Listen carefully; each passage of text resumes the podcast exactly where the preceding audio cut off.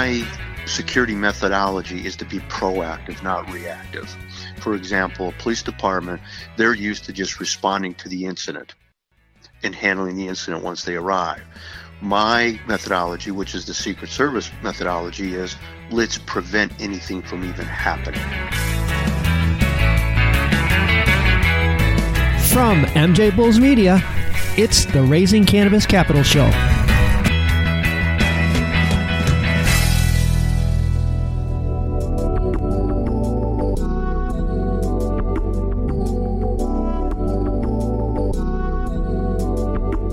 Today in Raising Cannabis Capital, we are joined by Bill Cousins, founder of WJ Cousins and Associates. Bill, welcome to the show. Thanks, Dan. Appreciate it. Well, like so many of the guests on our show, I bet 10 years ago, if I would have said, you know, you're going to end up in the cannabis industry, you wouldn't have believed it.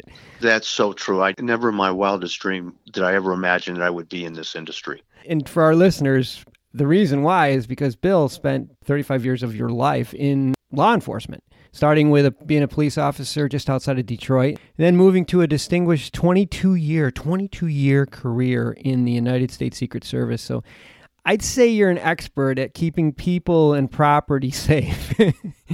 well, thank you. Yes. Yeah. And I suspect that's one of the reasons why WJ Cousins and Associates is fast becoming one of the leading cannabis security companies.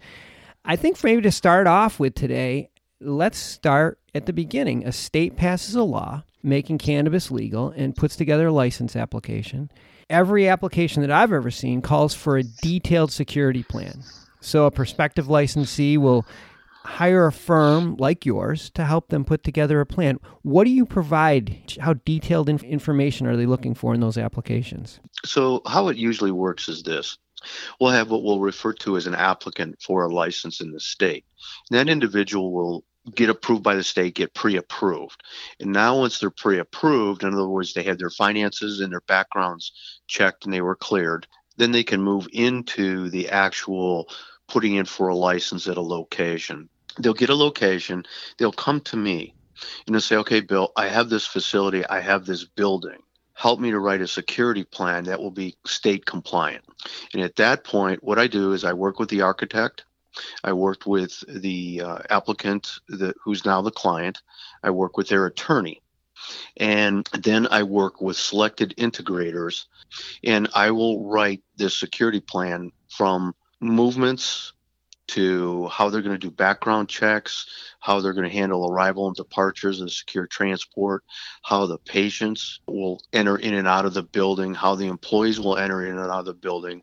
And then we get into cameras, the number of video surveillance cameras, the locations of those cameras, the megapixels, and so forth. We help design a vault to keep the cannabis as well as the currency mm-hmm. safe within the building. We do the IT secure room. And what that is, is the state has a strict mandate that the NVRs and recording devices have to be locked up in a separate room with cameras covering the room. We do locking mechanisms, whether they get to the old fashioned lock and key or they go to with proximity card and reader. Okay. We do lighting for the exterior as well as the interior to make it a safe environment for customers that come in. Wow. It reminds me of the stories that I heard about when you guys would do an event for the president and you'd go into a venue and all the work that you would have to do. I mean, it's, it's very similar to a different scale, but it's the same type of process, isn't it? Dan, it's very similar. I took the skills I learned from the Secret Service on how to protect people and facilities, and I just adopted them to the medical marijuana field. If our country trusts you with the president's security, I, I suspect they'll be pretty comfortable with protecting a dispensary or a grow facility. Well, let's fast forward. Now the license has been awarded and the business is up and running. What type of security services does an ongoing enterprise need? Well, even before the business is opened, they need somebody who is going to manage the installation of the security technology, the cameras, the locks, and the alarms. Okay. So I provide those services also. And then once they're open, what I do is I will stay on as an advisor, trusted advisor to them. I will do the background checks of prospective employees. I will come in and audit, make sure that they're totally compliant with the state requirements. I will also act as their representative with the state inspectors that do come in. So if the inspectors are coming in to do a routine audit, I will be there. If the inspectors want to come in and look at video, I will also be there to act as their representative. And because of my past, I am able to establish a very strong positive relationship with the state inspectors and auditors. People don't appreciate it sometimes when you think about cannabis security, but not only is there a lot of cash, way more cash in a cannabis facility than in most businesses just because of the banking issues, but also your main product could be moved quickly in the black market. Criminals, they look at this as an opportunity. I, I, suspect more than most businesses. That's very true, Dan. My security methodology is to be proactive, not reactive. For example, a police department, they're used to just responding to the incident and handling the incident once they arrive. My methodology, which is the Secret Service methodology, is let's prevent anything from even happening. Okay. So that's where I separate myself from some of the others. I heard you say something failing to plan is planning to fail. Exactly. Mm-hmm. You got it. You know, it's scary, but I mean, it's the nature of the business until we get this banking loss cleaned up. Speaking of accidents or unfortunate encounters, which we do our best to prevent, and even in the best scenarios, sometimes they're unavoidable. When that happens, there's potential for litigation, going from like a slip and fall to an actual armed robbery or an, an employee theft or something, but there may result in litigation. And at that point, they're going to need experts. Do you provide some guidance or some assistance in those situations?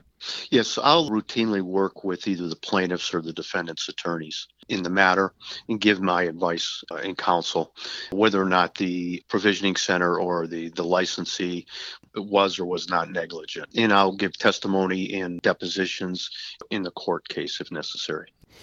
Well, what's next? What's next for WJ Cousins and Associates? Well, we're very fortunate. We m- made a great number of contacts I've done over 80 security plans just in the state of Michigan. We've expanded into Illinois, Missouri, and I've done work in Nevada. I'm also getting is raising capital. No way. Well, a lot from my clients, they say, "Hey, do you know anybody that's interested in investing?"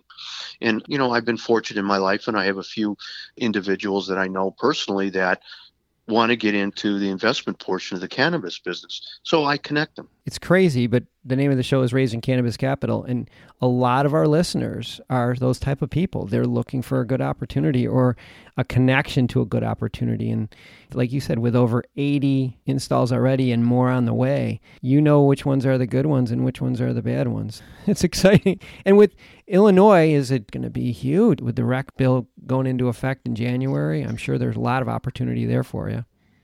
Yeah, there is. I've partnered with other security experts like myself who just happen to be from the Secret Service. And so we collaborate on these projects. When you're good, your reputation takes you to the next level. There's no doubt about it. Well, we've been speaking with Bill Cousins from WJ Cousins and Associates, and i will have all of his contact information on the MJ Bulls website. Bill, thanks for being on the show today. Thank you, Dan.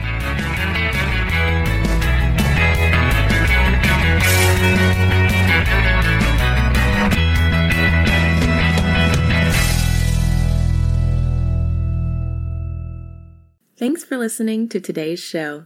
To check out more great cannabis podcasts, go to podconnects.com.